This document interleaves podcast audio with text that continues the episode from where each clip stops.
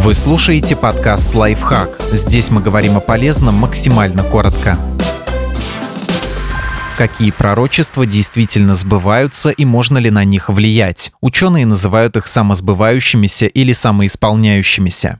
Что такое самосбывающееся пророчество? Это психологический феномен, когда предсказание человека косвенно влияет на реальность так, что в итоге становится верным. Например, когда кандидат боится, что волнение помешает ему на собеседовании и действительно проваливает встречу, так как слишком нервничает насколько сильно самосбывающиеся пророчества влияют на жизнь. Единого мнения по этому вопросу у ученых нет. Некоторые убеждены, что роль самосбывающихся пророчеств весьма скромна и преувеличивается. Критики утверждают, что феномен проявляется не всегда, а иногда предсказание – это всего лишь следствие разумного анализа. Например, человек может просто хорошо знать себя и поэтому предвидеть свои поступки. Другие исследователи отмечают, что во многих сферах жизни, например, в образовании и межгрупповых взаимодействиях, роль самосбывающихся пророчеств велика, а их существование подтвердили многочисленные эксперименты. Сила самосбывающихся пророчеств заключается в том, что они способны создавать замкнутый круг мыслей и поведения. Аналогичным образом люди могут воспринимать чужие установки. Например, если ребенку постоянно говорят, что из него ничего толкового не выйдет, то он может поверить в это, перестать заниматься бесполезной учебой и начать хулиганить. Его поведение вызовет ответную реакцию со стороны окружающих, что будет только укреплять его в убеждении о своей бестолковости.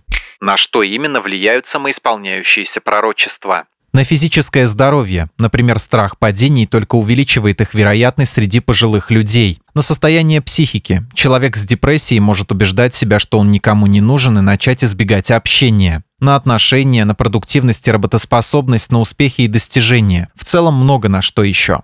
Как управлять самосбывающимися пророчествами? Научитесь бороться с вредными мыслями. Попробуйте оценить собственные поступки и поработать над исправлением предубеждений. А еще настройтесь на успех и верьте в тех, кого любите. Ведь когда человек уверен, что нашел того или ту самую, то будет стараться сделать отношения счастливыми. Кроме того, думайте о других людях позитивно. Доброжелательное отношение сделает собеседника вежливее, сговорчивее и благожелательнее к вам. И, наконец, оградите себя от чужих негативных мыслей.